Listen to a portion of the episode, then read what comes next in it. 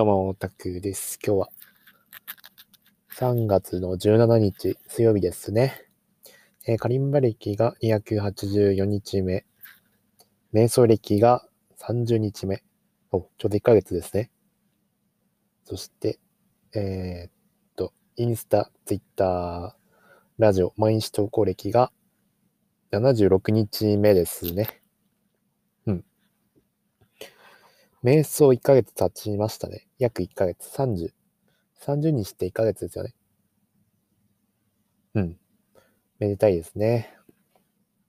今日な、なんか、トーク、テーマ特に決まってなかったんですけど、瞑想の感想ちょっと話そうかな。30日経った感想とか、話してみようかな。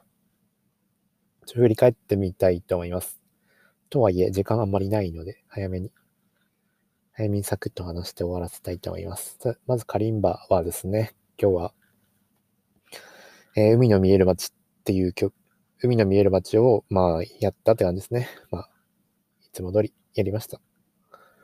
で、今日インスタに上げたのは、インスタとツイッターに上げたのは、えー、小さな恋の歌の過去動画ですね。なんかダラダラ練習してる動画っていうのを上げたんで、気になる人はよかったら見に来てくださいと。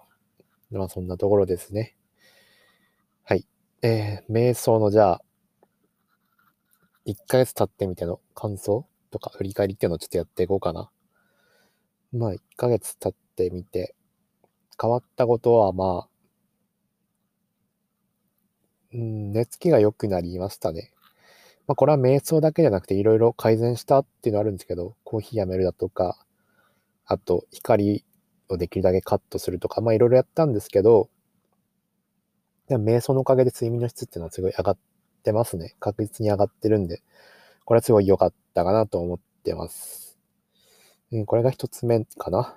で、二つ目は、えー、僕が感じる二つ目は、うん、まあ今、ちょかん考えながら話してる感じなんですけど、二つ目は、うーん、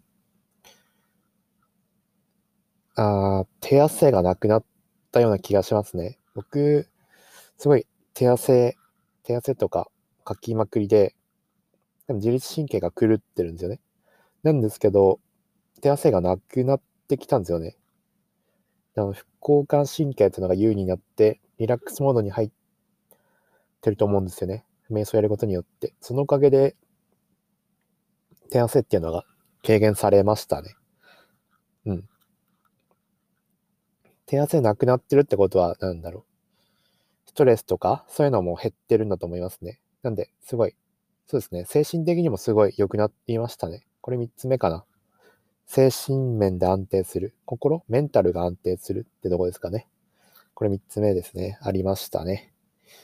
うーん、あとなんだろう。あと4つ目で集中力。集中力もまあ上がりましたね。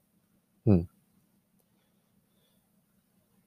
うん、でも一番俺、僕が効果あるなと思ったのが寝つきが良くなったっていうのと、あとはメンタルが安定したってとこですかね。この辺がすごい効果あるなと思ってますね。実感してます。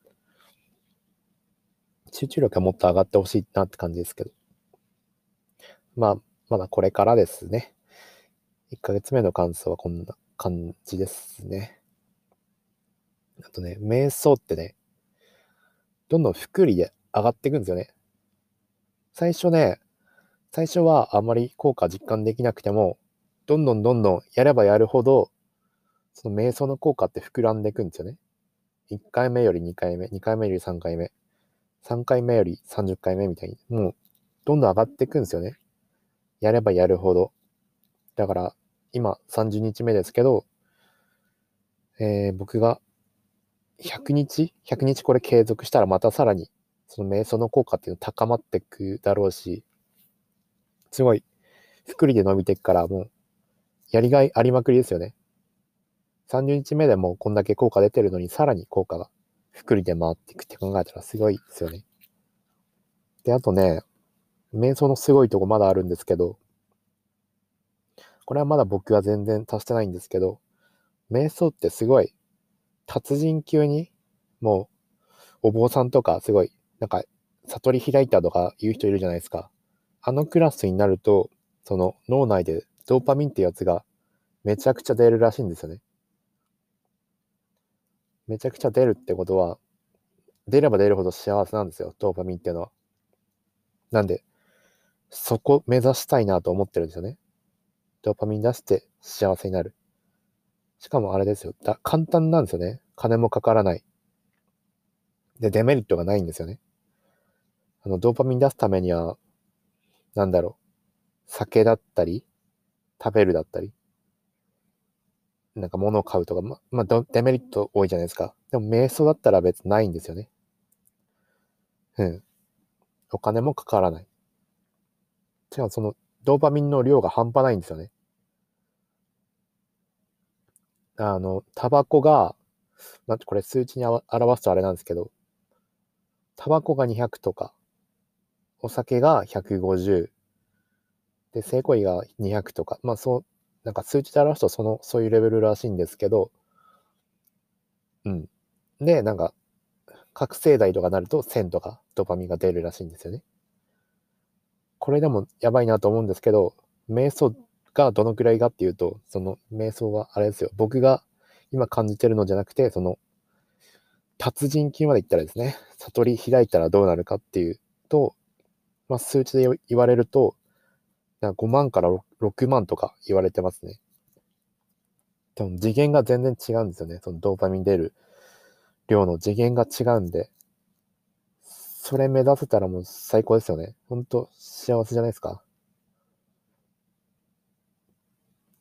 もう人間っていうのはドーパミン出したい生き物なんでね。